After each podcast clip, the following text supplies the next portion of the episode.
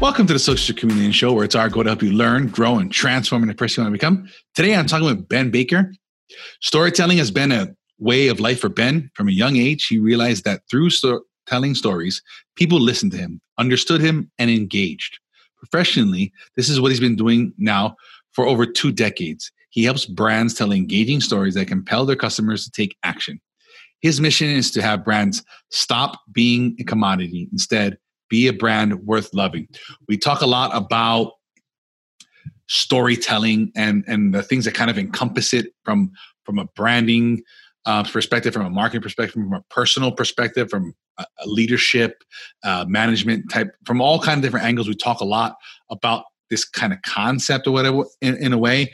Uh, one of the favorite things I um, that Ben said in this interview was, how am I making people around me better? I love this concept. We get into this a few times in the episode. Lots of great nuggets of wisdom. I hope you guys take away one or two great little things Ben says here. He, he's been around the block for quite a while. Uh, he's got a lot of great insights and stuff. Well, without further ado, let's talk with Ben.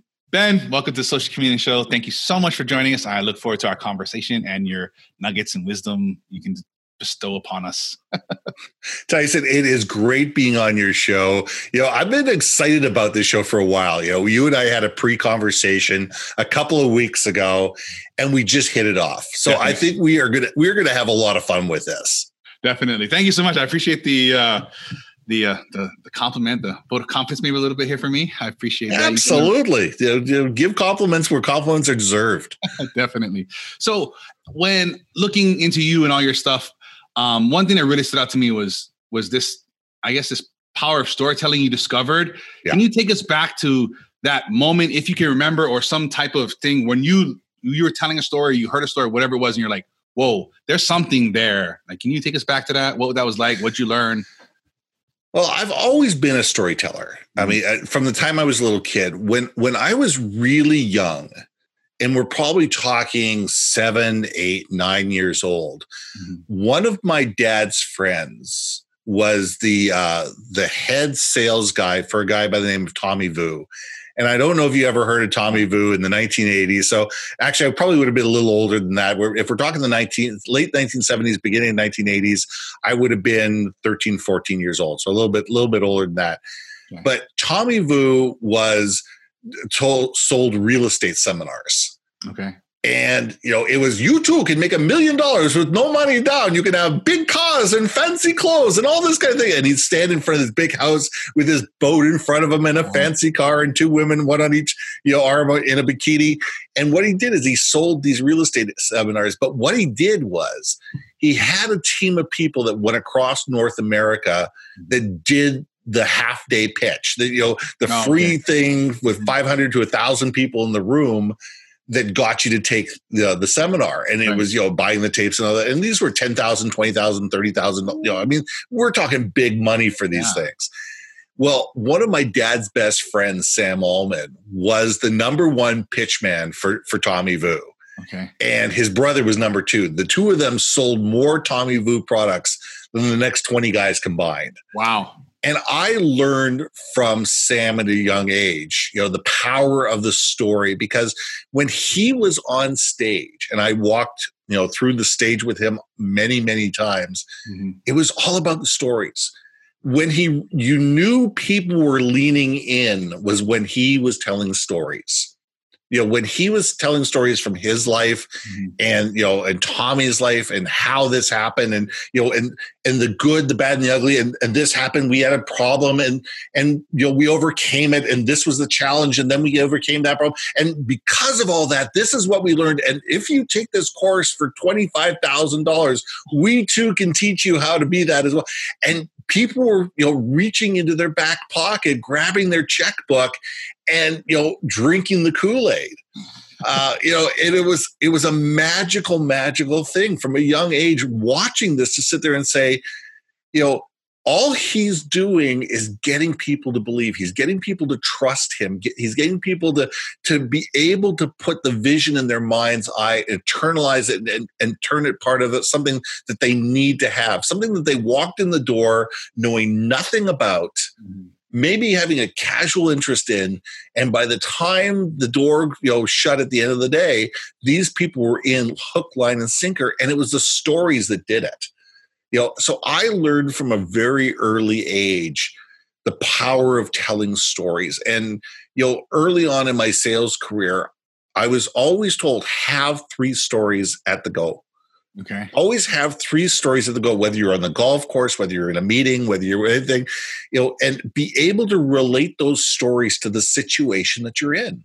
Okay. You know, customize those stories, relate those stories, change, you know, change them around a little bit, keep them authentic, make sure they're truthful, mm-hmm. but be able to sit there and augment them in such a way that it teaches a lesson that is relevant to the people that you're in front of, because people remember stories far more than they remember marketing pithy comments and jingles and this and that and everything. You know, take the Super Bowl, for example. Mm-hmm. Can you sit there today? And we're only, what, February third was the Super Bowl? We're, you know, we're not that far away from it. You know, how many of those commercials can you remember today? Not that many. They weren't very memorable to begin with, I think. But that's the truth of the matter is, is that they're, they're designed for the hype of the moment, mm-hmm. but they didn't engage with your heart, your body, and your right. soul. Yeah. And a story does that. A story yeah. does that. And not only that is, it allows for recall, mm-hmm. and it, and it allows for people to retell. Right. And when you can get people to recall your story and retell it to others, that's when the magic happens. Right. On that Super Bowl commercial type thread or whatever, maybe you have some insight into this. I see, notice, whatever nowadays, these commercials make no sense at all. I don't understand them. They, I don't understand how they align with the product or whatever yeah. it is. And it just baffles me. And I don't, I don't get it. Do you have insight into that? Um, or, or what, whatever it is, what's good. It seems like they're just trying to make some viral thing happen no matter what the product or whatever it is. I don't know. Do you have insight into that? I, I think the, the word that you're trying to say is, is viral. Is absolutely. Yeah. It's sitting there going, it's the shock and awe. Mm-hmm. If you have something that's shock and awe or cute, I mean, why do bunny rabbit and, and cat videos mm-hmm. go through the internet like wildfire? I don't understand. You know, I don't understand it either, but they do, because it's that, you know, it's that cute and cuddly, that, you know, that funny thing, that stupid thing that somebody does, and that people want to see it over and over and over again. Mm-hmm. And these guys who spend three million dollars a minute or three million dollars for thirty seconds, yeah, thirty seconds yeah. on, on the Super Bowl commercial realize they're never going to get the R O I. Mm-hmm. On that thirty seconds, there's right. never, you know, they've got a million and a half or, you know, in, invested in developing this commercial. They got three million dollars every thirty seconds. Hopefully they have enough cash to show it three or four times during the, the Super Bowl. Right. But where they are going to make their money is those viral Facebook, Twitter, Instagram, YouTube, over and over and over and over again, because people are now going to see it seven times, ten, twenty, fifty, one hundred, two hundred times. Right.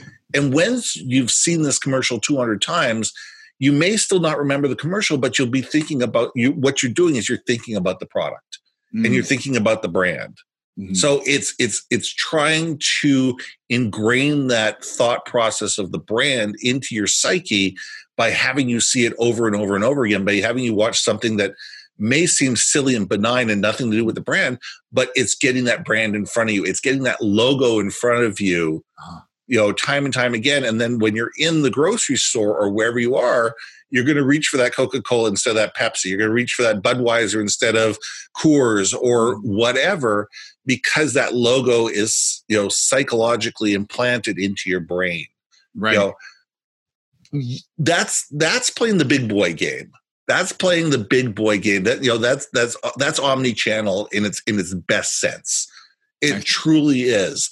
You know, but the problem with that is that's for the big boys. You know, mm-hmm. and if you're taking a look at the majority of people out there, the majority of brands out there do not have the capitalization yeah. to play that game.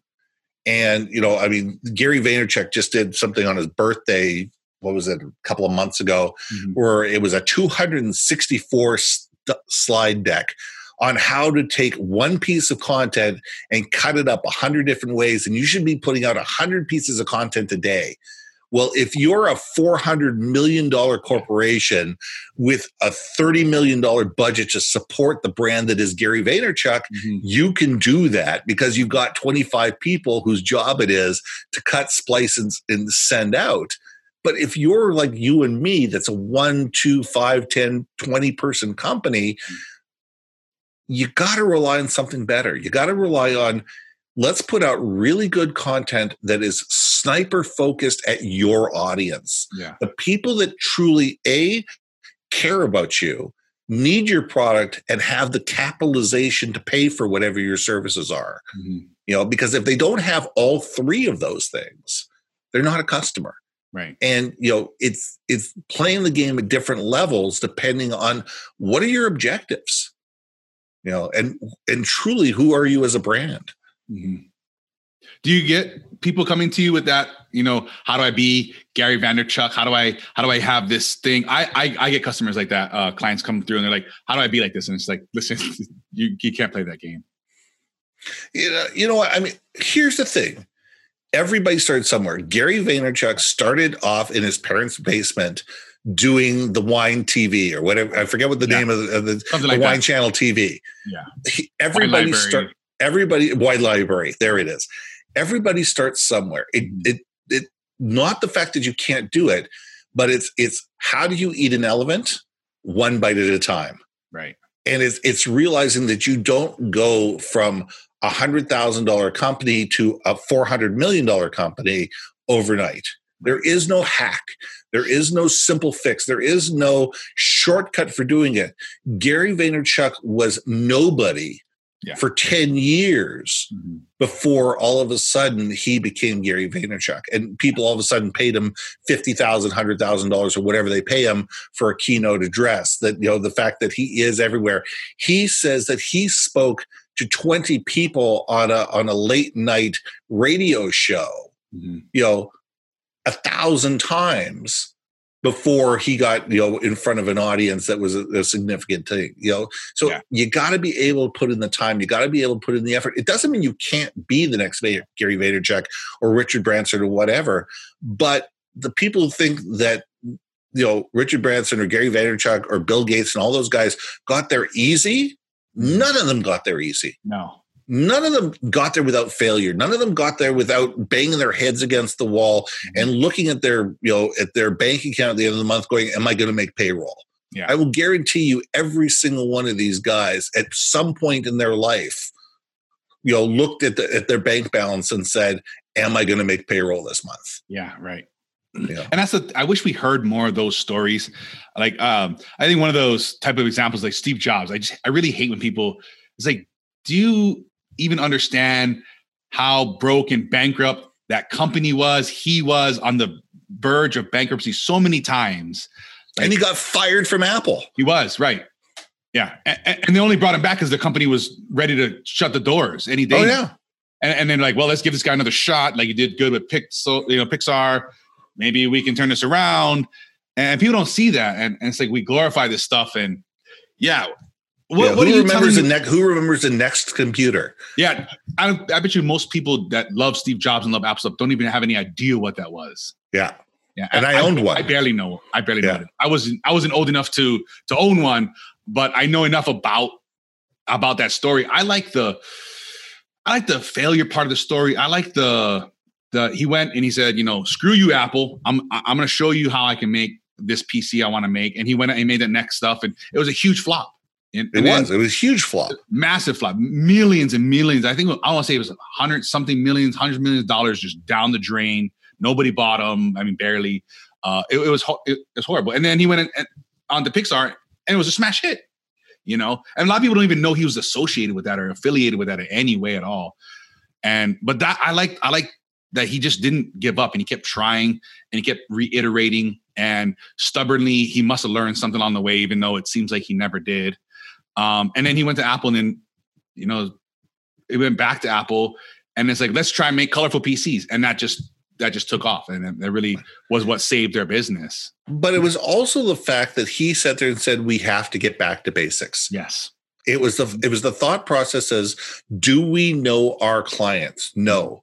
Do we know why our clients buy from us? No. Right. You know, if you look at Apple today, it's not Apple computers. No. It's Apple. It's Apple brand. Is a brand that talks about innovation. Mm-hmm. It talks about lifestyle. It talks about FOMO. Mm-hmm. You know, it talks about all those type of things. Yeah. You know, the fact that they sell technology, you know, the truth of the matter is they could get into, you know, insurance. Mm-hmm. And if they could make it make sense with the Apple ecosystem, they would be extremely successful with it. Well, they got a credit you know, card now, so they figured that out. Well, they've got a credit card, and and you know, if they if all of a sudden they created their own their own, well, they have their own insurance. They you do. know, they have, they have their own insurance for the for the Apple products. Yeah. So to be able to move there out to another range of insurance products might be a next level. But you never know where a company is going. You know, if you if you concentrate on your core values and you concentrate on this is what we believe, mm-hmm. and and have your brand be what you believe, not being tied to a specific product or service, mm-hmm. you know, your customers will go along with you on that ride.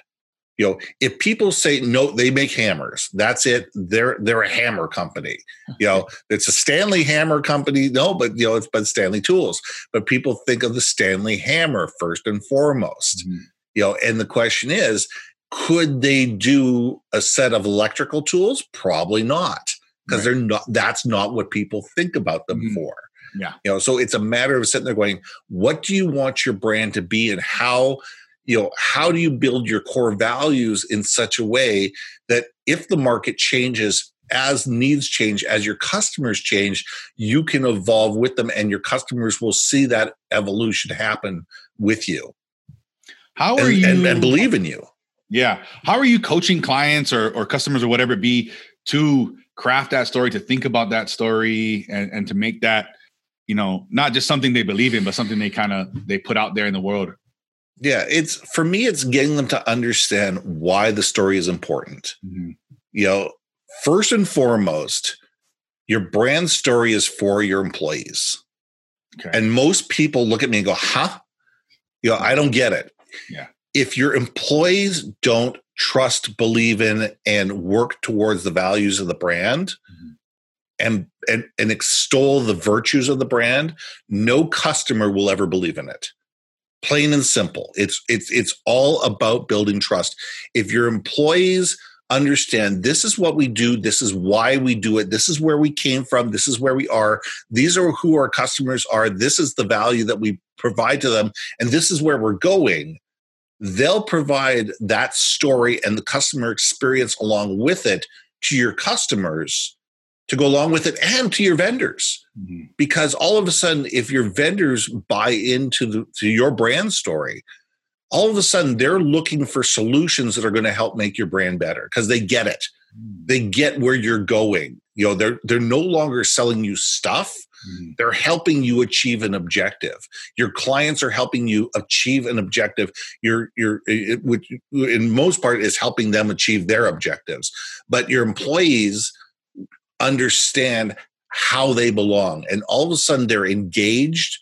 You know, you retain them as employees and they grow with you, instead of having this horrific, horrible circular door of having to hire people over and over for the same position because employees don't feel listened to, understood, or valued. How how how are you how are you building this trust? What what is I mean, in in the most authentic way, I can see I can see people trying to build trust In, in a in a salesy kind of scammy kind of way, like, well, we got to build trust. Let's just put out a manual and and whatever. Versus something I I I, I would think needs to be more authentic. How are how are you doing that? It, it's got to be authentic. I mean, trust. I was just on a thread this morning with some people, and, and the question is, do you give trust right away to employees, or do they have to earn trust? Mm. And overwhelming is is that if you hire somebody, you need to trust them. Right. Why are you hiring them if you don't trust them?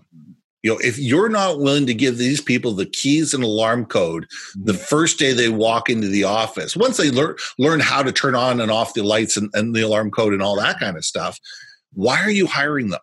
Mm. You know, you may not give them access to the bank account right away. yeah. But you know, you're trusting them with your clients, you're trusting them with your, you know, with your R and D, with your I P, with, you know, a hundred different things. You need to trust the people that work with you. And you know, that comes down to leadership, communication, and culture. Mm-hmm. You know, leadership, there's too many companies out there that have managerial cultures versus leadership cultures. And a manager tells you what to do. Mm-hmm. A leader tells you why you're doing it. Right. Okay. You know, and it's it's really important to work in a culture where you understand why you're doing it, and you have somebody, you know, who leads you within your team, whether it's a team of five, whether it's a team of a hundred or ten thousand, that can show you this is where we're going and this is why we're going there, mm-hmm. and this is how you belong, and this is how the work you do matters. And if you make a mistake, and you have the best interest of the customer and the, and the company at heart, yeah. that's okay. Let's work through this. Let's find out what happened, what went wrong. Let's figure it out together, and let's figure out how we're not going to do this again. You know, and yeah. that's that's leadership, where where a manager is writing a report on you and and telling you that if you know you do it again, you're fired. Mm. You know, and so it's really getting rid of the managerial mindset of my job is to, you know, make sure that these people with carrot and stick do the job that they're supposed to do on day in and day out, mm-hmm. because that doesn't work anymore. Yeah. You know, that just doesn't work anymore. People need to be trusted. People need to be said to say, you know what, this is what we're trying to achieve. I trust you. Go do it.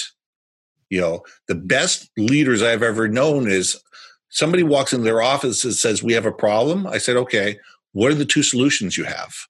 Mm. You know, if you can walk into a leader's office and say, you know what, this happened, a mistake, I own it, something happened, we have a problem, whatever it is, mm. but here are two different ways that we can fix this.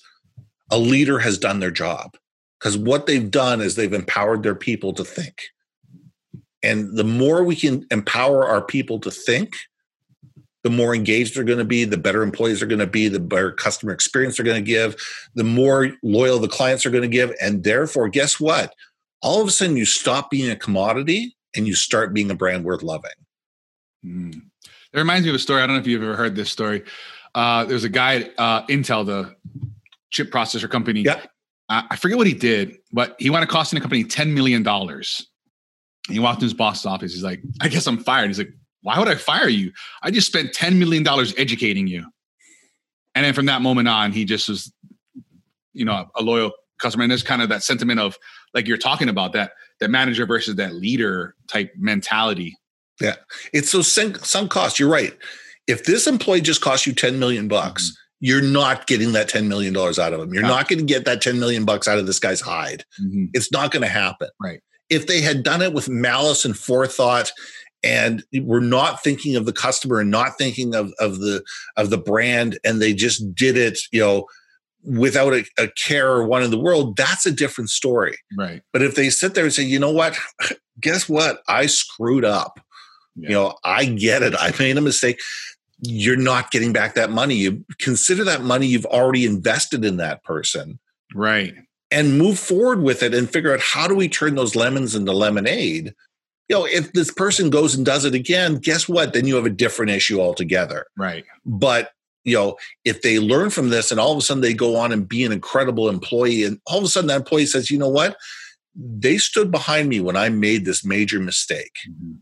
And, the, you know, there, there wasn't the finger pointing. There wasn't laying the blame. There was, how do we fix this and how do we learn from this? Mm-hmm. Guess what? They're going to tell that to every other employee that they know. And they're going to tell the customers. Right. And they're going to feel safe and secure at their job and know they can try things and do things. And if I make a mistake, it's okay. I'm not going to be fired. I can try to do things and make things better, make changes, make waves a little bit in a, in a good, non-malice way. Companies don't grow if mistakes don't happen. Right. Yeah. You know, if, if, if you're always doing the same thing, if you're, if things are always perfect, you're not pushing the envelope. Right. And you're not innovating and you're not changing, you're not growing, and you're always, and sooner or later, you're going backwards. Mm-hmm. As a company, you are absolutely going backwards, because if you're not moving forwards, you're going backwards. And, you know, all of a sudden somebody's going to be behind you and is going to leapfrog you, and they're going to eat your lunch. Yeah. So allowing your people to make those mistakes and, you know, and challenge things and push the envelope and, and experiment mm-hmm. keeps you at the cutting edge, keeps you strong, and keeps you at the forefront of your industry, and makes you more valuable to your customers. You know, that's your R and D budget. Right. Have, is there a way, if you know, of identifying, let's say myself as a, a manager in that manager yes. role that we were talking about, and saying, ooh, I'm a manager, but I know I need to become a leader. Can, can you identify yourself as that? And then if you can, how, and then what do I do to become a leader in the sense we're talking about here? The biggest question is, and I tell people when I'm when I'm leading workshops or on my online course and you know things I do, I have a course that I teach called How to Retain People Through Leadership. Okay. And the biggest question that I ask people is, when you wake up in the morning, what's your first thought? Is your first thought, how am I going to make people around me better? Or how am I going to make myself better? Mm. You know, a leader is thinking about the people around them first, foremost, and always. It's not about the individual victory. It's not about puffing your own chest and making yourself look better, making yourself look better to your boss. Guess what? If your team is kicking ass and taking names, mm-hmm. people will notice that you're that you're the one leading that team. You know, but if all of a sudden you're the one stealing other people's ideas and taking responsibility for stuff that other people did and all that kind of stuff, you're going to get that reputation real quick of being that person that is, you know, um, we don't trust this person. Mm-hmm. And you may be a manager for the rest of your life because, you know, if they don't fire you, they're certainly not going to promote you. Right. So I guess it, you would have to really probably do a lot of self-discovery, self kind of ego disillusion type of thing to say, I'm a manager, I'm this guy, and I need to stop. Is that, well, is that I'm hearing that correctly? Yeah. I mean, there's a couple things that I, I would suggest doing. Um, one, there's something called Strength Finders by Gallup. Strength Finders two point oh by Gallup. Strike, is that what you're saying? St- uh, strength. Strength yeah. Finders two point oh by Gallup. Remind me afterwards. I'll se- I'll send you the link. And you uh, you can you can sh- give it to your uh, to your, I'll put that uh, in to your show. Audience exactly. Yeah, what it is, it's it's an online test, and either you'll find your top five strengths or your top thirty-four strengths. You, I think it's nineteen ninety-five U S for your top five strengths and thirty-four for the entire report. And it gives you a P D F report. It says these are the things I'm good at. Okay. And it really gives you a good idea of what are the things you are good at, and gives you a real good assessment of who you truly are. You know, too many people focus on the things that they're bad at. Yeah. This test really focuses on what are the things that are good at? What are my strengths? And by doing that, you get a pretty good assessment of how do you, how, you know, what are your, what are your motivations? Mm-hmm. You know, what are the motivations behind you? And it, it will give you a pretty good idea of whether you are truly a leader or you're a manager if you're in that situation. The mm-hmm. other thing is this, my book, Powerful Personal Brands, A Hands-On Guide to Understanding Yours. I wrote it two years ago, and it's all about getting people to understand, codify, and communicate their value to others. You know, because I'm a big believer of until you love yourself, until you understand yourself, if you understand your own You know, emotions and motivations, you can't lead other people. Right. And what I've done throughout this book is I, I've told stories, I've given the lessons behind them, and I ask a question, and then I have two pages of of lines where you can write in your own thoughts. Okay. And it's it's really designed to get you to think about who are you and what matters in your life. Mm. You know, there's things like, what are the top three movies that you absolutely love and why? Mm-hmm. You know, why do you love these movies? Who are the people that were influential for you, you know, growing up and why? You know, why, what did you learn from these people? You know, what are you passionate about and why are you passionate about it?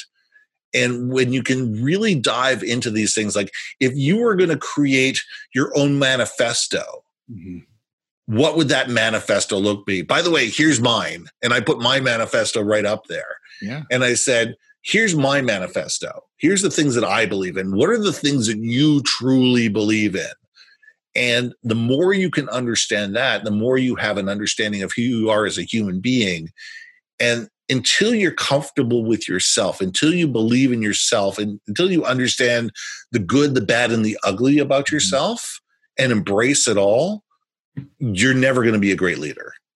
Yeah, absolutely. And then what I'm hearing also in this that I was thinking about is when you have all that information in whatever capacity, I, I think this would help you being able to, to craft this story, whether it's you as that employee within a company or is it, or there's your company and saying, this is what I'm about. This is what we're about.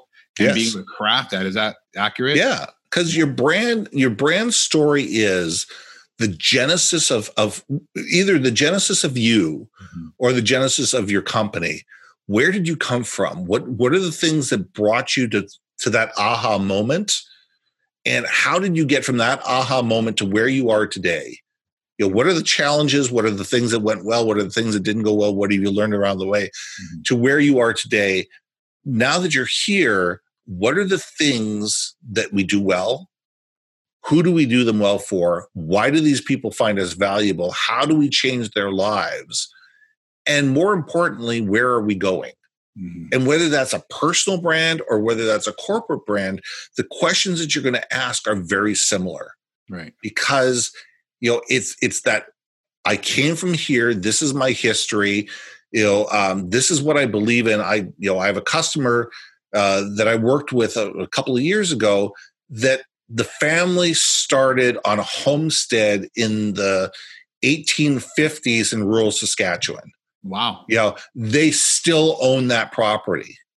Wow. You know, and it's the, and to them, family is the most important thing. And he owns a one hundred fifty, two hundred million dollar company. Mm-hmm. And to him, family is the most important thing. And his employees are family, and his customers are family, mm-hmm. and his vendors are family, and everybody gets treated like family, you know.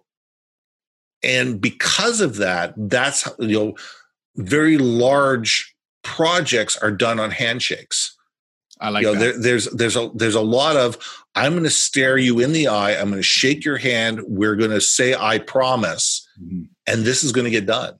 Yeah. You know, and he's been very successful that way, but he can tell that story of we, you know, I grew up on a farm in rural Saskatchewan, and my father and my grandfather grew up on this farm, and this is what we learned, and this is how why I got into the tractor business. And what he does is he sells tractor equipment, like these huge combine tractor mm-hmm. equipment across North America, or at least across Canada. I'm not sure if it's across North America, but at least across Canada.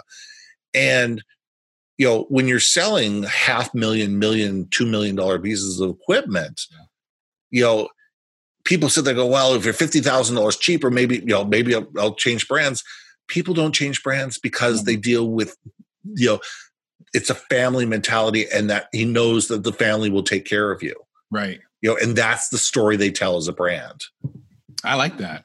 I, I love those handshake deals. It reminds me of um, Marcus Lemonis. I'm not sure if you're familiar with him. He does all his deals on handshake deals. And I like that, that we, since we, we got away from that trust and the trust in other people um, some, some many years ago. I'm not sure how it is in Canada, but that's how it feels like here in America. You know, um, I, I, I can't remember last time I signed a contract with a customer, a client or whatever. I don't, you, you don't want to pay or you don't want to, whatever. That's on you. That's on your conscience. That's on you. I'm going to fulfill my end. I don't need a contract to, you know, we, we agreed on something. I think we should all follow through. That's why I like to do business as well. Yeah. And, and following up on that, I mean, I would say that social media has a lot to do with why we don't trust anybody mm. because there's too many people that are one way on social media yeah. and another way in, in person. Mm. And you, if, and if that's the case, what do you believe? You know, if somebody shows up one way on social media, you know, you you go through their marketing, you you you you go through all these things, you you know, you you build up a no like trust with these people, you know, and all of a sudden you meet their sales rep or you meet the owner, you go in and visit the company, or you go to buy, and you have this horrific in-person experience. Mm. It just blew everything out the door yeah. that you just saw online, and you go, why would I ever trust you again? If you, if this is your promise online yeah. and this is how your people behave, mm-hmm. why would I ever trust you again? Mm. And, you know, people have got to get back to the fact that, you know what, not everybody is your customer. Yeah. Not everybody is going to like you. Not everybody is going to know, like, and trust you. And that's okay. There's seven and a half billion people in the world. ninety-nine point nine percent of those people will, A, never know who Ben Baker is. Right. Will never want to do business with me. Will never trust me. And, you know, that's okay. Because I couldn't handle their business even if it all walked in the door. Right. So we all need to sit there and say, what does success look like to us? Yeah. What is your personal definition of success? And be able to live your life and create your brand and create your company based on your values and your ideas of what success is. Your idea of success. I met a guy last night who makes almost a million dollars a year online doing online courses mm-hmm. and gives away about nine hundred thousand dollars of it to, a year to charity. Wow, that's amazing. Yeah. And that that's for him. He's lived in India. He's lived in Bangladesh. He's watched people starve on a dollar a day. Mm-hmm. And his attitude is, I don't need to have the big fancy car, the big fancy house, this, everything. If I can sell a million, two million, five million, ten million dollars of this course, mm-hmm. then I can give away ninety-five percent of it. Yeah. And, you know, and that's how he wants to live his life. And that's, you know, and probably more people buy his course because that story is behind it. Mm-hmm. And yeah, they can see yeah. the money that he gives, and he, and he, his blog is full of stories about all the money that he gives away to charity and how how this charity has impacted other people's lives. So why wouldn't you buy this course? Even I feel if like you didn't, a course. Yeah, yeah, even if you didn't want the course, yeah. you know, you might spend one hundred fifty bucks or you know seventy-five bucks or one hundred twenty-five bucks on the course because you know that this guy is actually taking the money and using it to do good in the world, right? So it's a matter of understanding what your purpose is and being able to tell the story of that purpose, mm-hmm. you know, to the world in a way that that, that resonates with them. I like that. Some, um, it, you ever you ever heard of or read that essay by Kevin Kelly, one thousand True Fans? Yes. This is kind of what this reminds me of. Uh, if you get folks out there haven't read it, I'll link I'll link to it or whatever. But it says this, you know. Um, You know, we we think we need these hundreds of thousands, millions of people to sustain this lifestyle or whatever, we you know, whatever, but we really don't. And um, I really taken that to heart, and I, I've really passed that message on to a lot of clients. I had this I, one comes to mind was um, she was new as a therapist. She, well, I, I, you know, how do I do this? And I want to make this big thing. I was like, how many clients a year do you need to live the lifestyle you want? She, I don't know. Do you think you could live a hundred clients, like fifty clients? Like, what do you need? And, you know, and she had no idea. I was like, do you think you could have a good life if, you know, you had one hundred, one hundred fifty clients and that's all you ever dealt with? Because you think you can go out and find those people? And she said, well, what about the other millions of people? I was like, you, you can't handle those people. You cannot possibly see these millions of people that have this thing. It's a very, very specific kind of thing, trauma. She, Doesn't matter. Yeah. You know. But she just, she just could not get past the, yeah, I hear what you're saying, but there's millions of people that are suffering from this. I'm like, you can't do that. Like, you can make a huge impact in a hundred people's lives. Like, you know, you also got to understand the, the whatever. Or the, she's got to change her model. She has to sit there and say, my job in life is to train the people that are going to train the people that are going to train the people to be able to get this out to the world. Mm-hmm. Yeah, there's you know, that. If yeah, you're going to just be a solo practitioner, you're right. You can influence one hundred, one hundred fifty, two hundred people, five hundred people, maybe, maybe a thousand, maybe yeah. a thousand people. Yeah. In your but lifetime if, as a practitioner, maybe. Yeah, if you're a practitioner. But if you want to take your idea mm-hmm. and have it as an idea worth spreading, take the TED, you know, the TED model, right? Then your job is to influence others and let them influence others and so on and so on and so on. You know, I love what you're saying because, you know, Seth Godin talks about a minimal viable audience. Right. Yeah. So right. How many people do you need to make this product work? Mm-hmm. Because if you can have, as you said, a thousand true fran- fans or a hundred true fans or whatever it is, and all of a sudden they sit there and say, I love this. Yeah. I, it's not, I like this. I love this. Mm-hmm. I can't live without this. This is amazing. I got to have this. And this is incredible. And I'm going to tell every single person that I know mm-hmm. about this. And say those thousand people have a thousand people, you know, that they influence. Mm-hmm. All of a sudden, you have a million people. Yeah. Yep. You know, and all you did was influence a thousand people. Yeah. You know, if you influence a hundred people and they influence a hundred people, that's ten thousand. You get those ten thousand to turn around and influence a hundred people again, each hundred people again, and it grows accordingly. Mm-hmm. The trick is to make raving fans. Yes, you know, it doesn't have to be a lot of raving fans, mm-hmm. but if you can, if you can create raving fans that sit there and say, "I'm always going to go," you know. And I'm going to always do business with Tyson. Tyson's incredible. He always takes care of me. You know, he always knows what I need. He always, you know, is reliable. When I call him up, he's there on the phone. Mm-hmm. You know, he, you know, I always get great service. I always get, you know, insight that I don't get somewhere else. Oh my God, you have this problem. You have to talk to Tyson. Yeah. You know, and all of a sudden that is worth millions and millions of dollars. Mm-hmm. In Facebook ads and Google, you know, Google AdWords and LinkedIn and, and and and email funnels and all that kind of stuff. One person telling another person, "Oh my God, you have this problem. You need to deal with Tyson." Right. That is worth a million dollars in advertising. Yep. Every single time. Yep. It is. It is because you don't have to sell that person. They're mm-hmm. already sold. All you have to do is take care of that person. The same way that you take care of the person who, you know, who introduced you to them. Yeah, that that is absolutely true. What are some tips maybe you have that you you constantly see or share that help craft that story? What are like the couple, maybe two, three top things that really help people hone in on that? I, I think you, it's it's iterations. Mm-hmm. I mean, honestly, the first time you you tell your brand story will never be as good as the five hundredth time you tell your brand right, story. Right. You know, you're always going to be tweaking it. And and I, I keep, I can't say this enough. It has to be authentic. Yeah. It has to be you. You know, your people will not tell your brand story exactly the same way that you do. And you don't want them to. You know, you want them to internalize the story and tell the story from their point of view, mm-hmm. not your point of view, from their point of view. Yeah. You know, so here's the basic story. Here's what the story is. Internalize it and be able to bring it out and and and understand why it matters to you and why it matters to the people that are in front of you.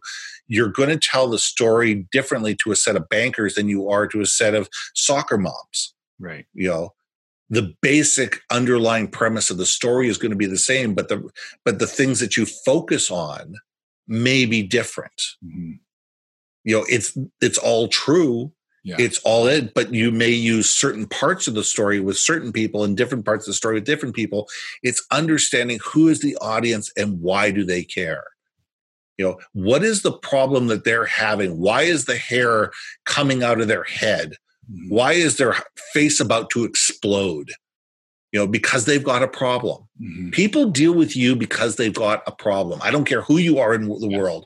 People come to you with money in their hands or a Visa card, you know, burning a hole in their pockets because they have a problem that they can't fix. Right. And the reason why they're going to give you their hard-earned money is because they believe that you can fix that problem effectively in ways that is worth more to them than the money that they have in their pocket. Yeah, that's the key, is understanding people are looking to solve a problem, looking to alleviate a pain. Always. Yeah. Always. I mean, in thirty years of sales, that that's the one thing I learned, you know, very early on, is what's the underlying problem that people have? Mm-hmm. And it's never the fact of, you know, it's never the first thing out of their mouth. Yeah. It's absolutely never the first thing out of your mouth, and you have to be willing to listen, and you have to be willing to dig a little deeper and ask why and what, and what does this mean to you, and what will happen if this happens. Mm-hmm. And the more you can dive into understanding what the real problem is at the end of the day, the better off you're going to be. Mm-hmm. You know, the better off you're going to be and be able to sit there and say, okay, now I understand what you what the real problem is. Let's see if we can figure this out together. And if you can't solve their problem, find them somebody who can.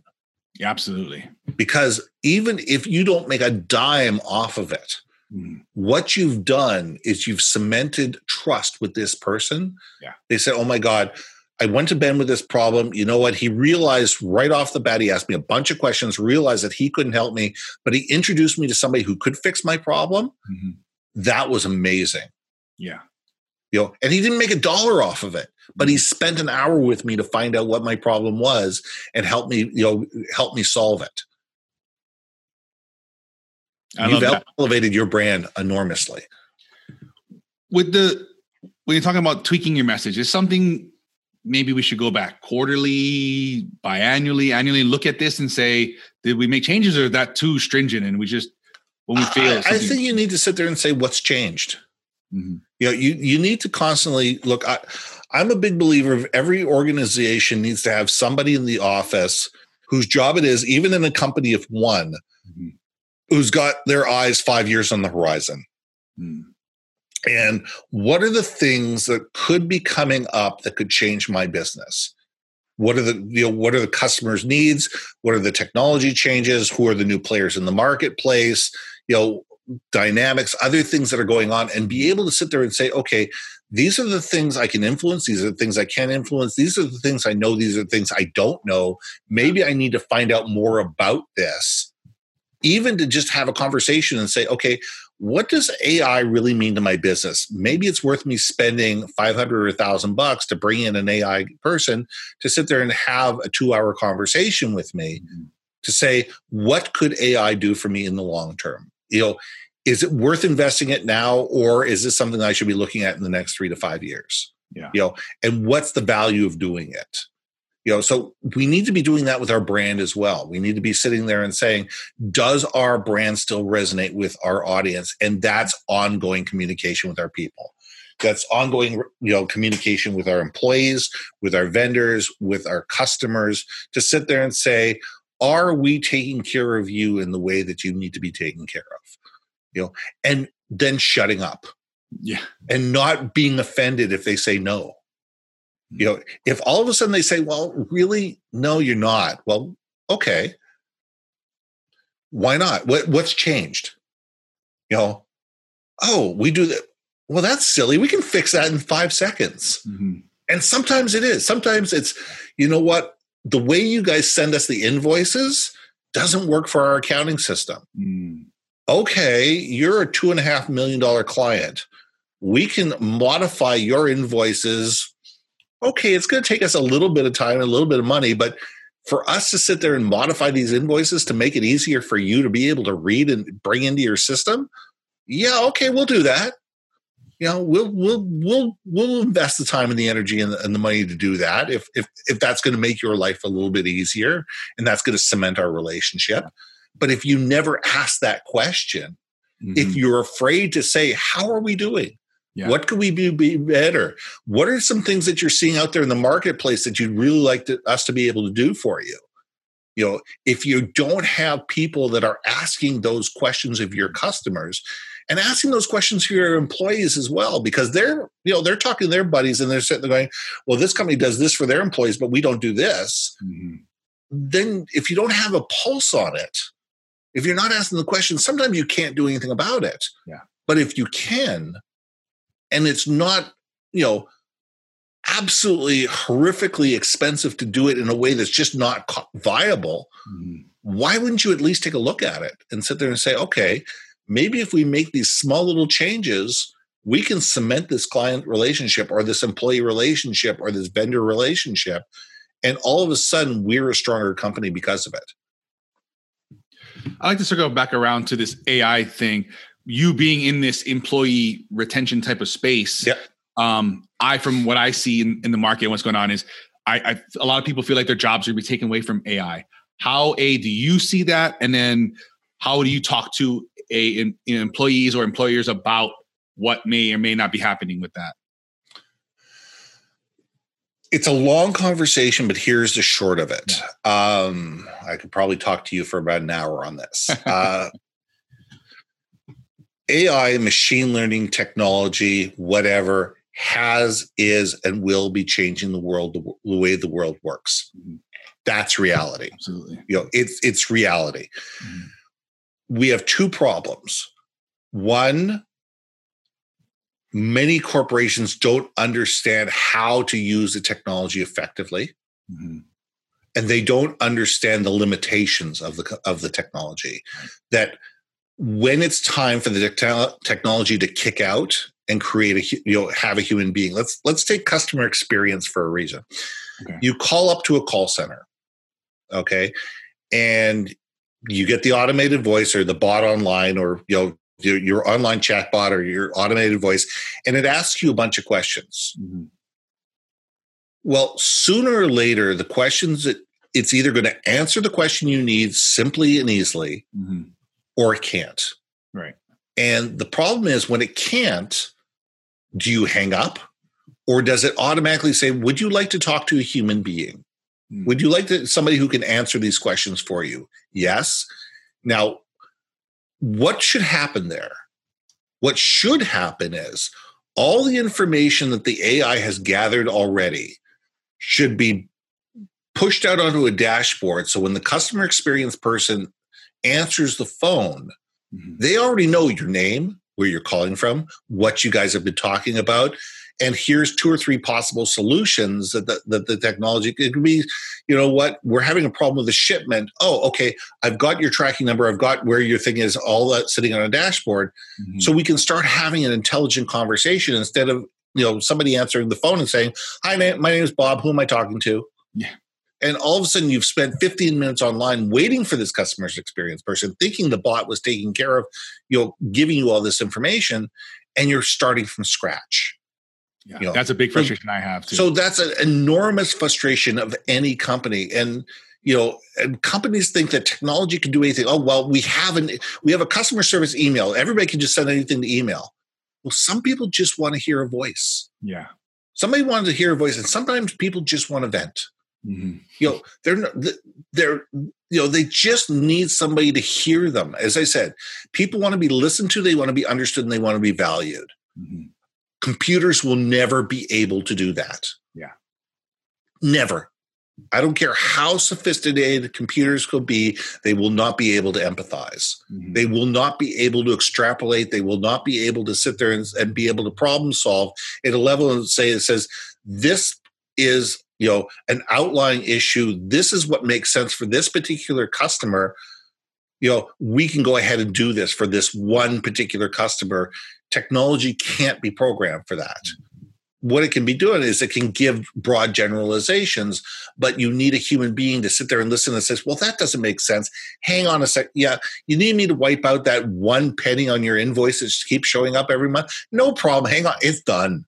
Right. You know, and, you know, technology can't do that because technology says, well, you owe us a penny. Right. Yeah. It's a one and a zero situation. You owe us that penny. Where a human being needs to be able to look at that and go, yeah, the human being on the end of this thing is being frustrated because they're getting a penny invoice every, and they're being told that it's thirty, sixty, ninety days overdue. Yeah. And we're paying ten bucks or five bucks every time to send somebody an invoice for a penny. Yeah. Yeah.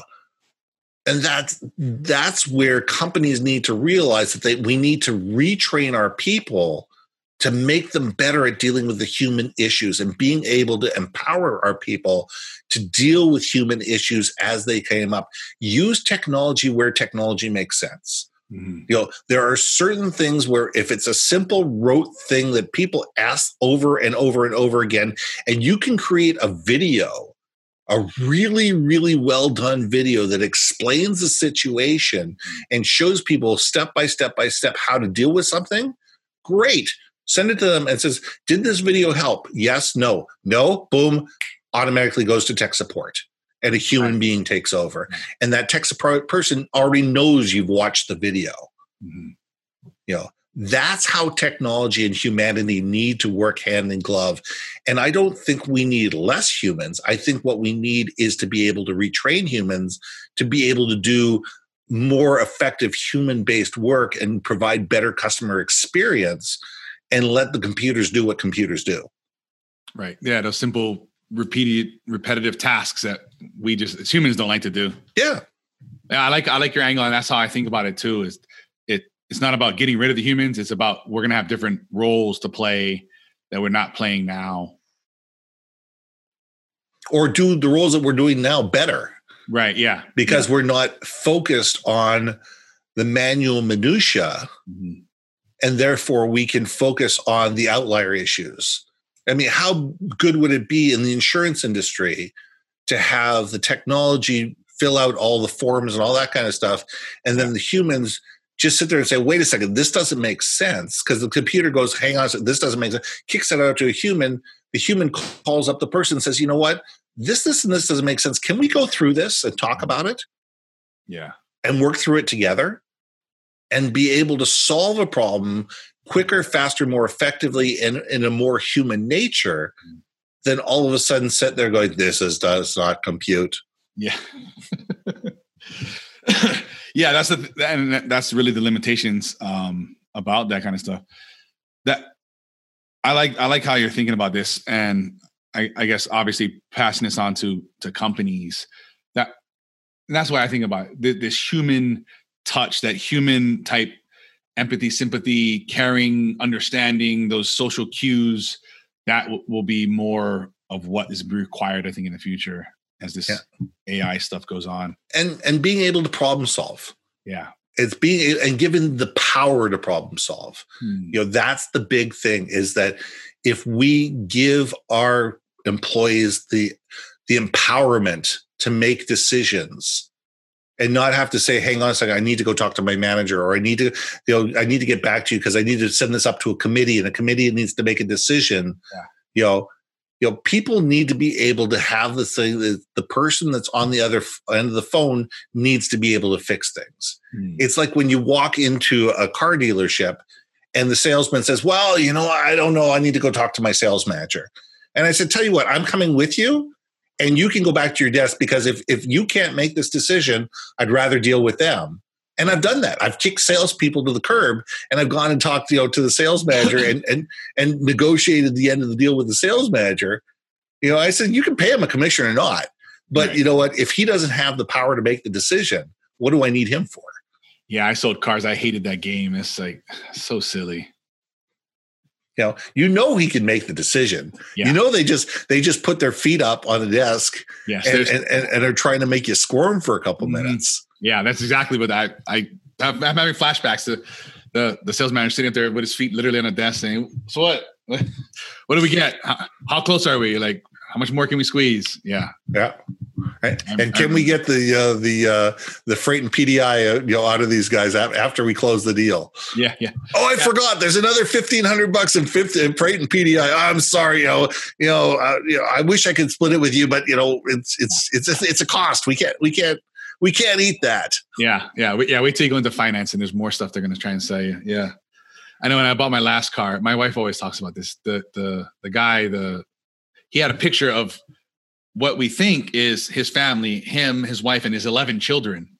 My wife thinks that's a ploy to, to for sympathy. It's like, look at me and all my eleven children. Please, please buy lots of products. And I need to eat. Yes, my yeah. children need to eat. We need to eat. We need uh, And I, and I, and I, and, I was, I, and that's the thing. Um, I, I, like I said, I worked in car sales. So I went in the room, I was like, listen, bud, I know this is where you make your money, but I don't need any of your shit in here. Like, I don't care about your picture of your family. He's just like, well, this isn't going to go well. This is not going to go well. I've, I've got somebody who's been in the industry and knows how the game is played yeah. Yeah. because, you know, and that's the problem is when we play games with our customers, they know it. Customers walk into most situations and a lot of situations knowing more about your product than you do. Yeah, we're you know? way more educated now as consumers. And because of that, why would you even try to lie to them? Why would you even try to bamboozle them? You know, your job is to facilitate the sale and to make things easier and build trust and relationships. Right. You know, features and benefits and all that kind of stuff, they can find on the internet. Right. They already know them because that's why they're here at your product. We already know. They've already made that decision. That now they just want they just wanted to find out if are they buying it from you or are they buying it from somebody else? Yeah. Am I getting here on on, on Amazon? Which one am I doing? Right. Yeah. yeah. It reminds me, uh, I got a Beat pair of Beats headphones as, as a gift a few years back. And and I just wore them on my computer. And I don't even think it was a year. Those things were just destroyed. And, and I was so, I was so frustrated. I want, I emailed them and I, I tweeted them and stuff. Nothing. They didn't even give a crap. And I was like, the, you're, these are touted as these, these premium quality things. And all I did was wear them at my computer and I put them down and I take very great care of my stuff. Especially those headphones were, I think what, three hundred dollars, whatever. Yeah, they're not cheap. It was a gift to me, you know, so even more, you know, I was, I, I would never buy such a ridiculously priced thing. I, you know, I don't see the value in something like that. But anyway, and, and I was so disheartened. I would never buy anything from that company ever because the quality of the product was so crappy. And then I said, hey, these are a year old. I don't wear these at the gym. I'm not an athlete like you advertise these to be and all these different stuff. They couldn't even last a year in my home. I think you guys should rethink this. Nothing. I, I was really shocked. I really thought I would hear back from From a company like that. I, I just didn't. I, I'll never do business with them ever.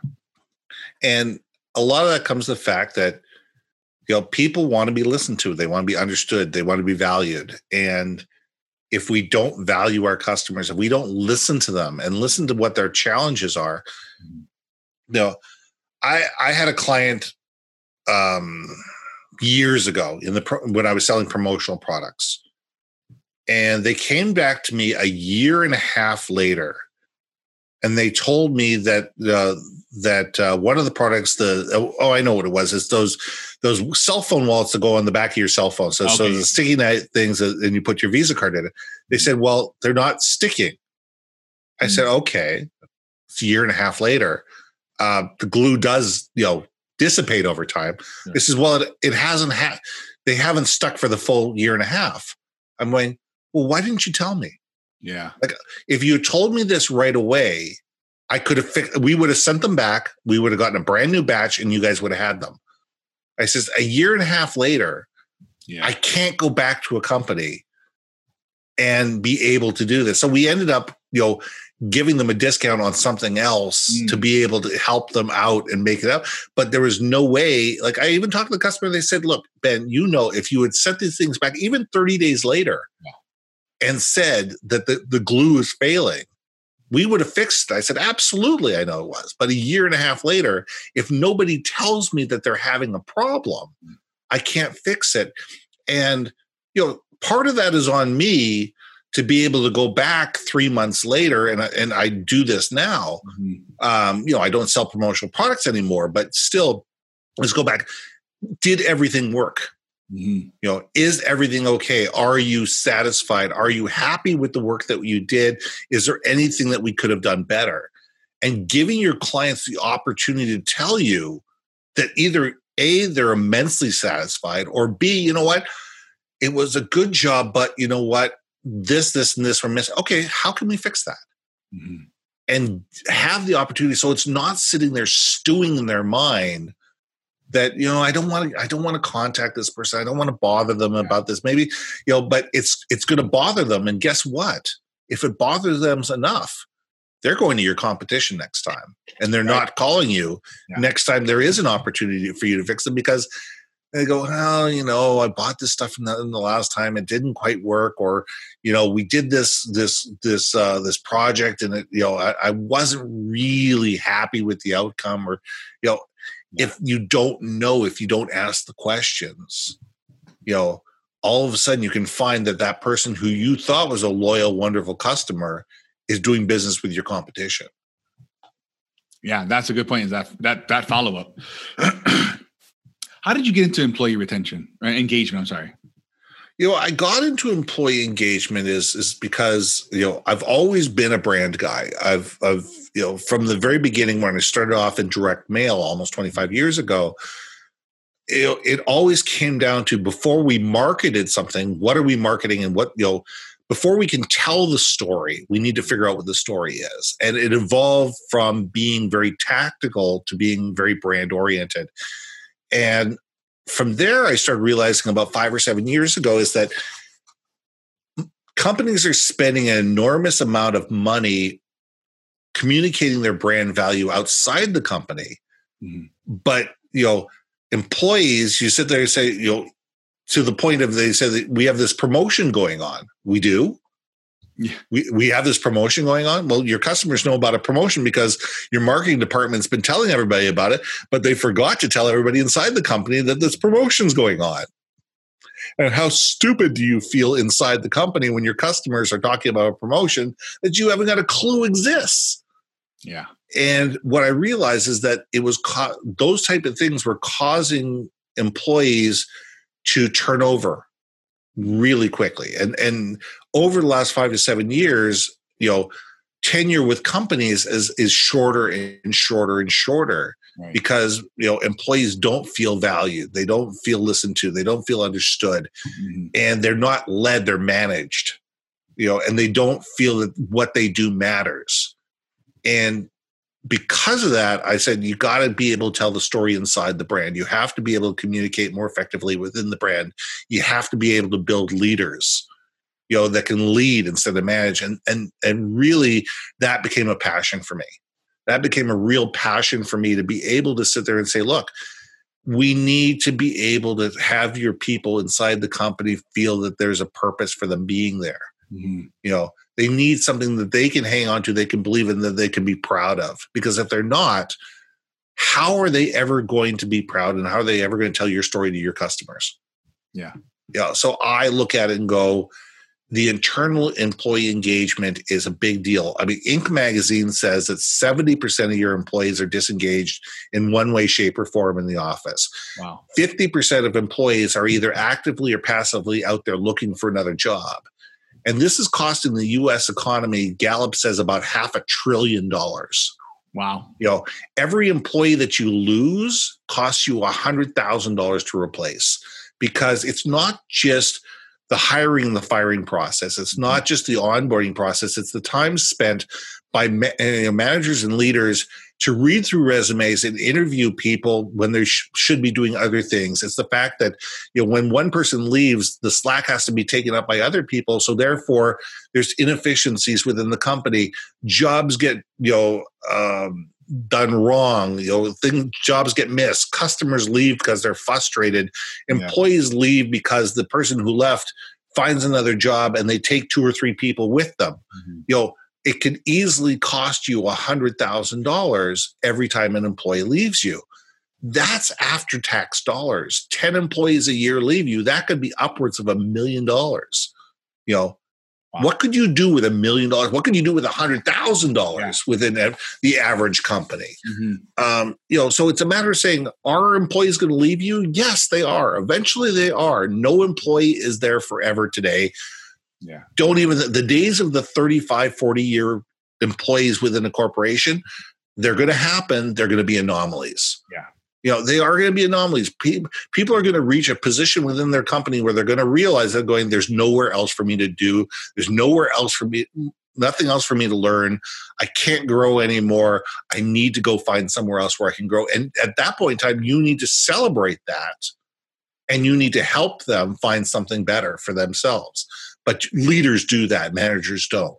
Right. You know, um, but in the meantime, if if there are ways that you can help people uh, move around the office, learn new skills, do different things, build new uh, experiences, mm-hmm. and keep them engaged, why wouldn't you?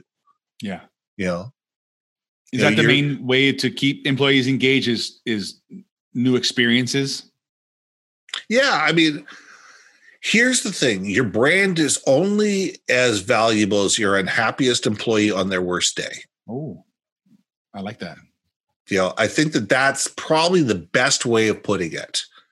You know, that an employee is, is, you know, your brand is only as valuable as your unhappiest employee on their worst day. You know, so if you've got a bunch of unhappy employees running around the office, mm-hmm. what is that doing to morale What is that doing to culture? What is that doing to customer service, customer experience, customer engagement? You know, if all of a sudden you have this surly person that's answering the phone and dealing with customers all day long, you know, what is that doing to people who say they're going, oh, or, you know, even the pizza delivery guy. If you got a pizza delivery guy and they're throwing pizzas at people and they're always late and the pizzas are cold and the boxes are bent, you know, uh, you know, and they're, they're, they're waiting at the door for the tip and will not leave until, you know, you tip them. Right. Right. You know, you know, what does that say about your brand? Not even that. I would I would expand that to, now I get this pizza. Now I'm pissed off. And well, hey, guess what? They're my children. Well, I'm mad, so I'm going to take it out on you. And then now you're that just if you snowballs. It just goes everywhere. And next thing yeah. you know, Sally's mad, and then she's mad, and she's talking to Bob. Now Bob's mad, and all those people they're talking to, and all those employees, and yeah, that's that whatever butterfly effect, whatever it's called. Yeah, that that is that stuff we're not even. I don't think we capture. We really think about is that, no. That other things happen, you, you know, you, now you're mad at your neighbor and then you're a shitty driver. And yeah, this, this cascade is just immense. Exactly. And, you know, unfortunately, in a lot of corporations, there are that one or two people within the company that are just cancerous. Yeah. You know, for lack of a better word, you know, I'm sure there's a much better word to use, but they're just toxic within within the office. Yeah. And, you know, they could be a manager, they could be an employee, they could be the owner of the company. Yeah. You know, um, and until you can do something to change those things, nothing around the office changes. Morale, morale will, you know, focus around that person as long as that person is miserable. Right. You know, because, you know, it just wears everybody down. And when everybody gets worn down, you know, the company suffers because of it. Mm. Yeah, that, that stuff is definitely contagious. Um, I want to go back to you were talking earlier um, about um, valuing employees. What are what are some, I don't know, what are techniques or strategies or theories or principles that you find that work and you use to at, to make an employee feel valuable? You know, it's got to be in the moment. Okay. You know, uh, there's too many companies out there that do these wonderful evaluations on a yearly basis. And they said, well, you know, Bob, you know, Bob said that you do this. Well, when did Bob? Oh, about eleven months ago. Mm-hmm. Yeah. How can you fix a behavior that happened eleven months ago?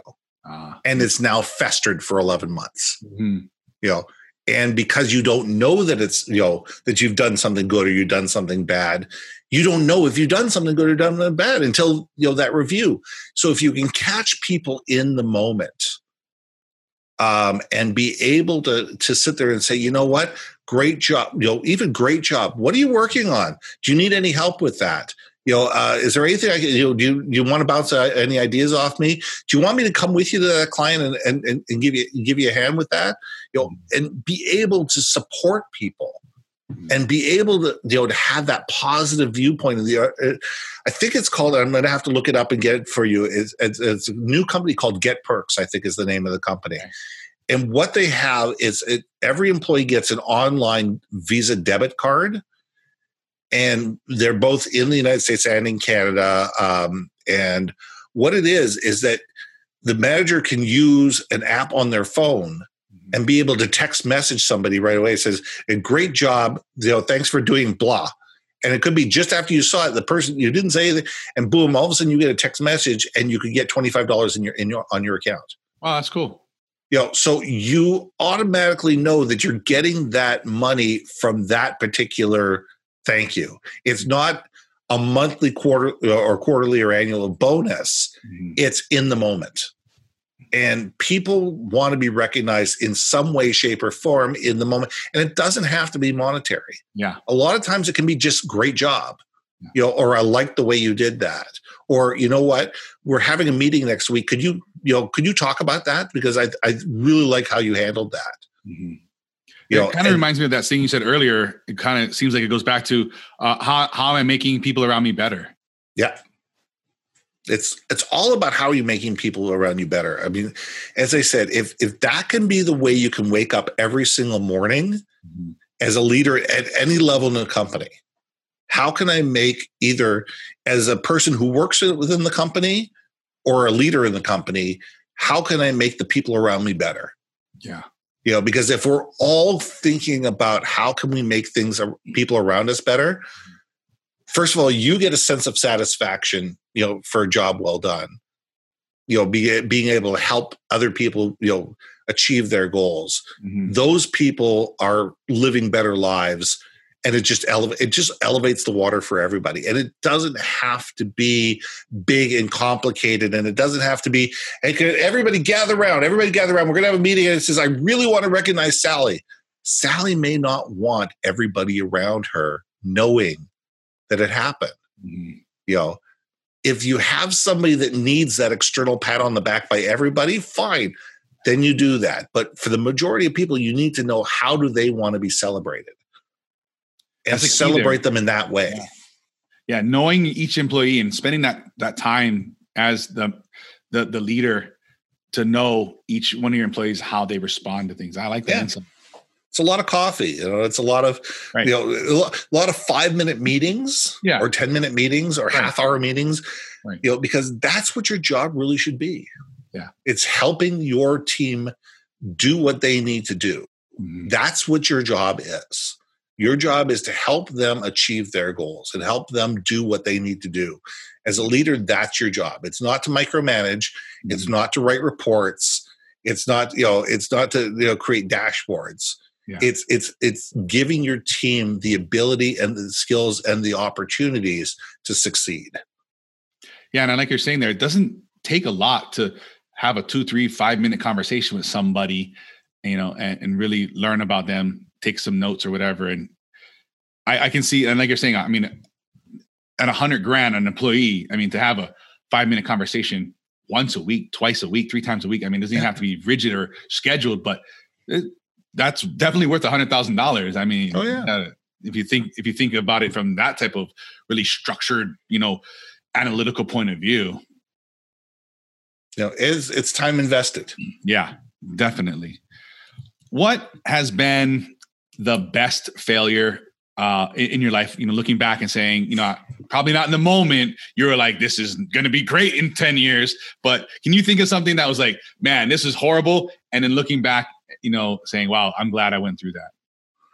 Well, I think there's a lot of things that you do in your life that you sit there going, well, that didn't work out. Mm-hmm. Um, no question about it. Yeah. Probably one of the biggest mistakes I ever made was I blamed a customer for something that I shouldn't have blamed the customer for. Mm. And I, and I sat there and says, well, you signed off on, this is back in my direct mail days. Uh-huh. You signed off on it. You're responsible. You're, it's, it's your problem. You pay for it. Mm. And they did. Yeah. And they never came back. Wow. Ever again. Wow. So I, so I won a thirty thousand dollars, you know, uh, payment, mm-hmm. and I lost a quarter million dollar a year customer. Dang. Yeah. So I think what it's done is it's really forced me over the years to look at what do we need to do to win in the long run? Mm-hmm. You know, forget about short-term pain and short-term gain. Let's start thinking a year, five years, ten years, twenty years down the road. And what, what can you do to do that? I mean, I used to have a customer back when I, you know, back when I was in the printing industry that demanded demanded that I print the business cards for the, the C E O and his wife for free. And they had these fancy linen paper, foil stamped. I mean, they were about five hundred bucks a piece for, for these, for these business cards. First of all, what I did is I printed two or three thousand of these things instead of five hundred of them. And I put them up on a shelf somewhere. So you had the economies of scale. Right, right, right. Second of all, I started building them into jobs. Ah, absolutely. No problem. Happy to do it. We will t- no argument whatsoever. Absolutely. There you are. You need more cards. Tell you what, I'm going to need about ten days to get these cards made up. Let me get the card. There's no changes. No problem. Cause there never was. Right. Right. Yeah. You know, there never was. These people were, you know, retired, and they, these were the cards that they used when they were on a, a cruise somewhere around the world to give to people. Yeah. You know, um, I probably printed way more cards than I needed when I printed three thousand of them, mm-hmm. but you know, what it came down to is how do you give the customer the illusion that they won without giving the, you know, without giving up your, your soul to do it. Mm. you know, and it, there's more than one way to skin a cat. There's more than one way, you know, and you look at a customer and you sit there and say, this customer is giving me one hundred fifty thousand dollars or two hundred thousand dollars a year. Yeah. For me to spend a thousand bucks, you know, to get these business cards made up, I probably want another two hundred thousand dollars worth of business yeah. by spending a thousand bucks. Okay. You know, yeah. does it make sense to spend, does it make them feel that they won? Yeah.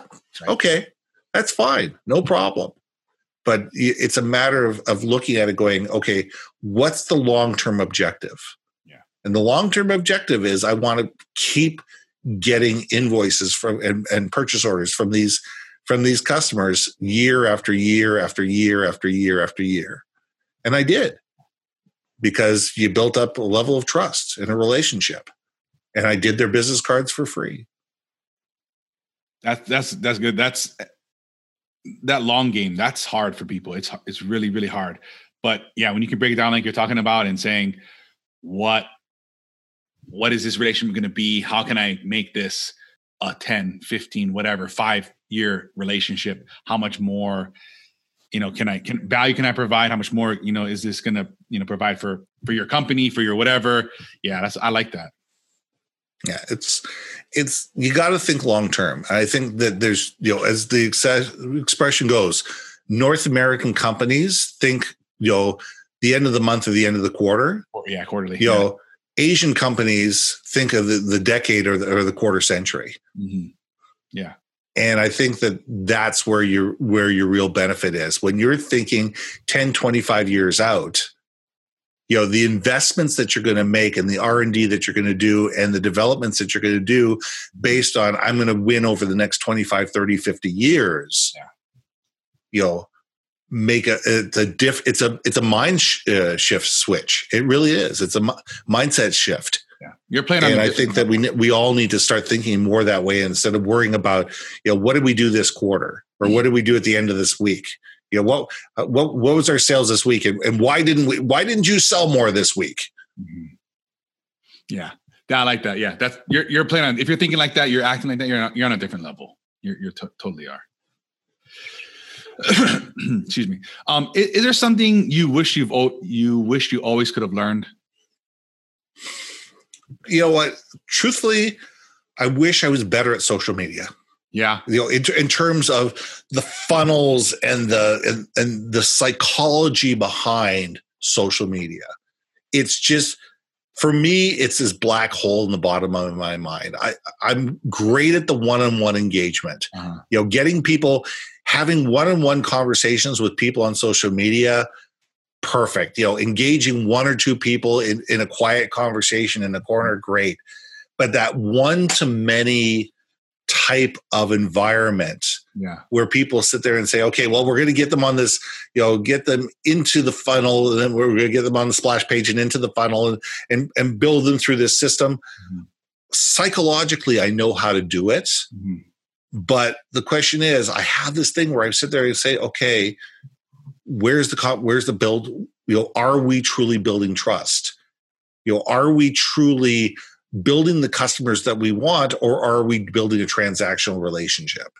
Mm-hmm. And I, I I have this mental block about that transactional relationship of, of of you know getting somebody into the system once, selling them one thing, and then maybe you'll see them again, right? But maybe you never will. You know, and you have no relationship with the customer. And I guess those are the type of things that I, I in some respects, I do better because, you know, it would, it would, uh, it would sell my online course so much faster. Yeah. But my attitude is, you know what? I want the people who take my course to really, really do it because it's going to make their lives better. Yeah. I hear you on that. I, uh, social media, I don't get it. So, I get a winner and then I get a dud and I don't understand it. And I don't want to play in that arena. I just, I don't know. I don't like it.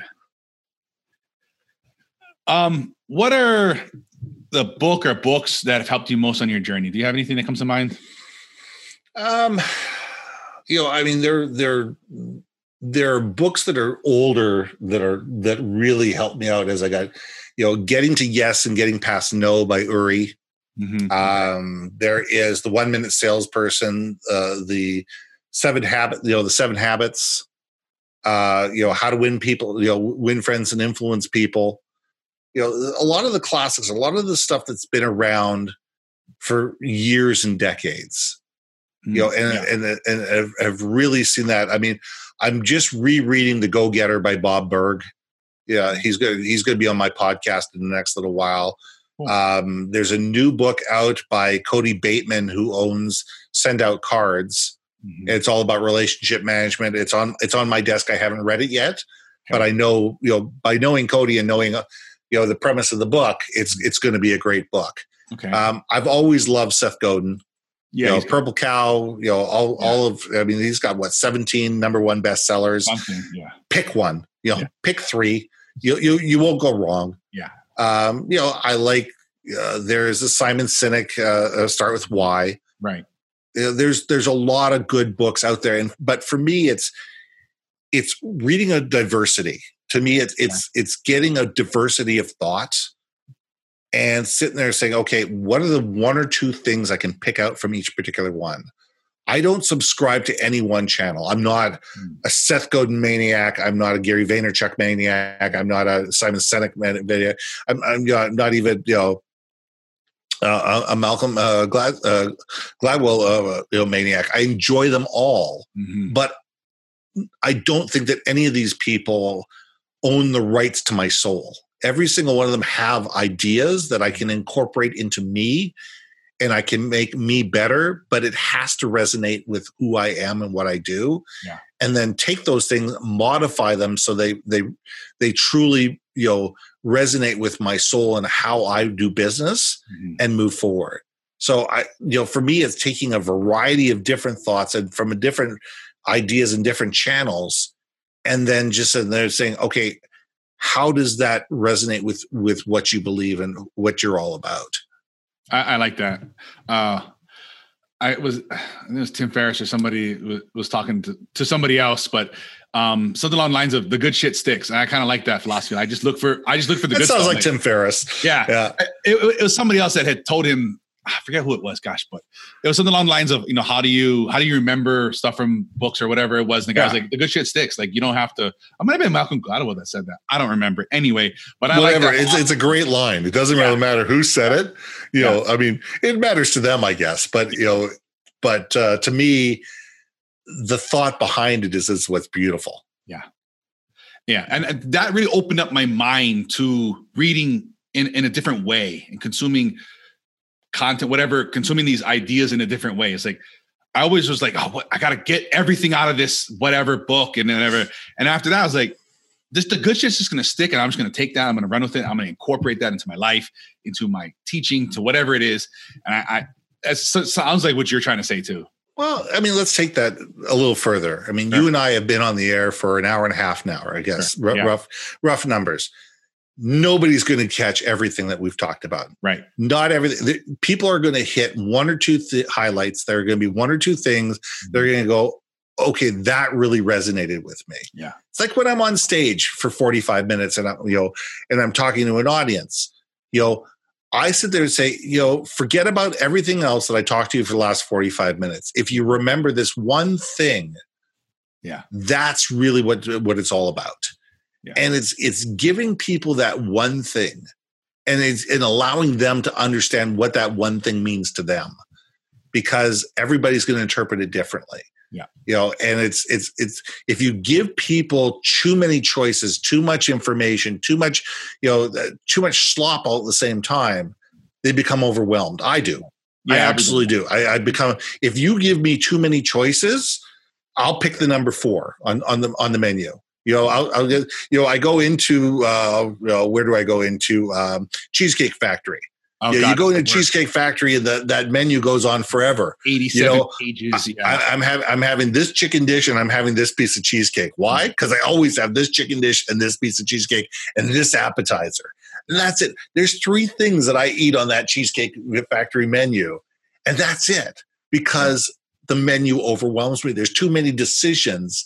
So I'm not going to change anything. Mm-hmm. And that's reality for most people. Yeah, I've been there once because of that menu. I was like, I'm never coming back here again.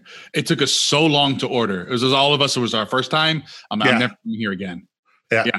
But that's the thing. Um, th- there's a good book, uh, The Paradox of Choice, to talk about that. And also um, Daniel Kahneman in his book, Thinking Fast and Slow, they do get into that. But we can only, you, once you get over about two or three choices, you just make no choice at all. Yeah. I don't know if they're doing it in Canada, but here in America, a lot of these companies, these big companies, Walmart, Targets and stuff like that, Safeways and different things, they found out that having seventy-seven thousand choices of tomato sauce is not doing them any good. No, it's not. And so they're condensing all this down to just the top few best sellers in each category. And here, um, I, I noticed that most of Walmart, I mean, it used to be before this, the whole one aisle, the whole entire aisle was just cake mixes. Now you've got like three choices. And it's interesting to see that kind of go. And it's nice in a way, you're not overwhelmed with that choice and stuff. And, you know, I like to, you know, pass it on to like other things. If your website has seventy thousand choices and forty-five different payment options and seventeen different plans, and then your, your email has fourteen different things you want people to do, take that into consideration. You're going to do nothing. We're not going to do yeah. anything at all. So yeah, limiting those things to one, two, anything over three choices, we're just not, as humans, just not going to make a choice. Well, you look at people like Zuckerberg, yeah. who wears the same T-shirt and the same pair of jeans every single day. He's got forty-two or whatever, the same yeah. T-shirt and twenty-two pairs of the same jeans, mm-hmm. you know, and that's his uniform. That's what he wears every single day because he yeah. doesn't have to think about it. Yeah. You know, it's one less decision that he has to make. Mm-hmm. You know, it's like me. I get up in the morning and I know I'm having a bowl of cereal, yeah. I'm having a cup of coffee, and I'm having a piece of fruit. That's it. I know that that's what's happening. Mm-hmm. Oh, and I might have yogurt. If if right. there if there's yogurt in the house, I'll have a yogurt. Yeah. But that's my breakfast every single morning. It has been for years. Mm-hmm. You know, so when we when we eliminate certain decisions in our lives, it frees us up to make decisions on other things. No, yeah, it does. And, and I I've I found that to be helpful as well. It's, you know, I, I wake up in the morning, I open my dresser drawer, and I just stick my hand in in, in the row, and I, whatever shirt that is, that's what I wear it. There I've already go. decided. I've already decided the types of colors and styles I like. I just grab and go. Every day for lunch, I have the same exact thing. I make the same exact salad every day. And then just these, and we're so built on all these. Everything we do is is habits. So it's something like forty-six or forty-three percent of the things we do every day are just habits. So a lot of those things, if you can just ingrain those into your life, it really makes things go, and other things you can free up that mental bandwidth or whatever you want to call it for the bigger decisions or the contemplating of things. Very true. Very where, true. Where can people find out more about you, your storytelling, your different uh, things you got going on? Well, I tried to put everything in one repository. There, there is the your brand marketing dot com website. And within that is my speakers page. It's my workshops, my online workshops, my, you know, um, Uh, my podcast. I'll I'll have this podcast up up and running on that as well. I, I have a, a list of all the podcasts that I was on. Everything sits, and even all my ebooks, all my free ebooks are on there as well. Everything sits at your brand marketing dot com. You can get to my social media. You look in the top right hand corner. There's my phone number. There's my email address. You know, that's probably the best way to get in touch with me. You know, if you desperately want to get a hold of me, call me six oh four, five one two, seven one seven four. ninety-nine percent of people will not call me, but those who want to call me, you know what? The cell number is always on, and I always do answer it. Perfect. I w- don't rush out, people. I will link all this in the show notes. And it, there's a special code for your course. Is that we have? Yeah. Uh, what I've done is the course, the How to Retain Employees Through Leadership. I've given you a, a fifty dollars off uh, coupon. It's mm-hmm. Friends of Ben fifty. So and Friends of Ben fifty, and we'll put that in the show notes as well. Uh, but there's there's a fifty dollars, so that's a ten percent uh, uh, discount off Perfect. off the course. Well, thank you very much for that. I think I appreciate the sentiment, and I think all the listeners and viewers will appreciate it as well. Okay, my pleasure. And then uh, one last thing before we wrap up here. On a Social Chameleon show, I like to do a weekly challenge, um, something either we talked about on this episode or an idea or concept you want people to implement into their life. Um, I want to give you the opportunity to issue this week's challenge. This week's challenge is I want you, whether you're a leader of an organization or you're within an organization, go up to three people within your with, within your company and find out what they're passionate about and why. and it ha- can have absolutely nothing to do with work. You, you just say, listen, I want to know what you're passionate about and why you're passionate about it. You know, get to know people. Get to know people on a personal level. Get to know what, what makes them tick. What, you know, what are the things that are important to them? Because the more we can understand the people that we work with, the more we can have a real relationship. And if something goes wrong, you have a, a, a level of trust that you can sit there and say, okay, fine, this went wrong. Let's stop blaming each other. Let's actually have a conversation about it. Love that challenge. What's some, what's one of yours you're passionate about? I, you know, I'm a big golf junkie. I am oh. absolutely golf junkie. And for me, golf is a passion because it's the imperfect game. Yeah. You know, there is, you could play the same course fifty days in a row and the game changes. Mm-hmm. You know, the pin may be differently. The grass may be cut a little bit differently. It may be wet. It may be dry. The wind may be coming from the right. The wind may be coming from the left. You may, you know, Uh, you may be hitting the ball a little bit uh, smoother one day than you do. Your, your chipping may be on, your putting may be on, your, you know, your driving may be on. You never know. You know, you're going to find yourself behind a tree that you never found yourself in before. Yeah. It's the unpredictability of life. And sitting there going, golf is a game of recovery, and that's what I that's what I believe about life. It's not the situation we find ourselves in; it's how we get ourselves out of it. And that's what the analogy of golf is for me, because when you find yourself behind that tree, you don't pick up the ball and put it back on the green and go out. You sit there and say, okay, I'm behind this tree. How do I get myself out of here? And it, what it may mean is I may have to chip backwards yeah. to put myself back on the green so I can go forwards again. But if you understand that, then that's a great analogy for life, that sometimes we have to go sideways or we have to go backwards in order to advance. You know, and, and I think that that's what I really love about the game of golf. Well, I love golf and I have a new appreciation for it now. I like that analogy. Well, there we go. It's just, you know, just these are the things that come to my brain. I love it. I love it. I love it. I love it. Uh, thank you, Ben, so much. Like I said, guys, everything will be in the show notes at the social chameleon dot show. And um, thank you very much, Ben. I really appreciate all your time. You know what? Thanks for having me on the show. This this has been an amazing conversation. I, I don't think I've been on a podcast this long, and I love I love the format. I, I think that it allows us to get into a lot of different meat mm-hmm. and be able to have a lot of very valuable conversations. And you know what? Hopefully, people take out of this podcast what's good for them. Yeah, you know, absolutely. and and that that they find two or three nuggets that really speak to them and help them get make their lives better. Perfect. Thank you so much for the compliment. That that's my goal is, is to have these a little bit longer form conversations so that we can extract a couple of these things. Like you're saying, we probably never would have found some of these things. That's, and it's not what we think. It's what is pertinent to somebody's life in the moment, in the situation that they're in and in, in, in right now. True. Like I said, uh, in the beginning of this, I hope you guys really got a lot of good stuff uh, out of this interview. I know I did. I got tons of notes on here. Lots of great stuff. If you're looking for more great things, you know how we do it around here. We like our giveaways, and head over to the social chameleon dot show slash pick me. See what we got going on for this month's giveaway. We, we, we do books, we do courses, we do all kinds of different things to help you folks grow, whether it's that, you know, growing, growing daily, your one percent or more, the weekly, monthly, quarterly, however it is you're doing your thing. We want to help add value, help find things that we're loving, we're using, and pass that on to you guys. Um, for everything we talk about, you guys know, you guys head over to social chameleon dot show, get all that stuff from Ben, easily to get connected with him, see what he's got going on, great courses and all that kind of stuff. It'll all be linked in the show notes for you guys. Um, if you know somebody, uh, maybe somebody else on your team or at work or whatever is looking to help increase their storytelling ability, you, these couple of nuggets you found helpful, share this with them, share this with people. It's the best way to support the show. If you like what we got going on, uh, don't hesitate to leave a like, leave a review. If you have ideas for the show, don't hesitate to email us. Uh, in between shows, you can visit us at the Social Community Show on Facebook, Instagram, and Twitter. For past episodes and links to everything we talk about here today, you can visit the social community dot show. And until next time, keep learning, growing, transforming into the person you want to become.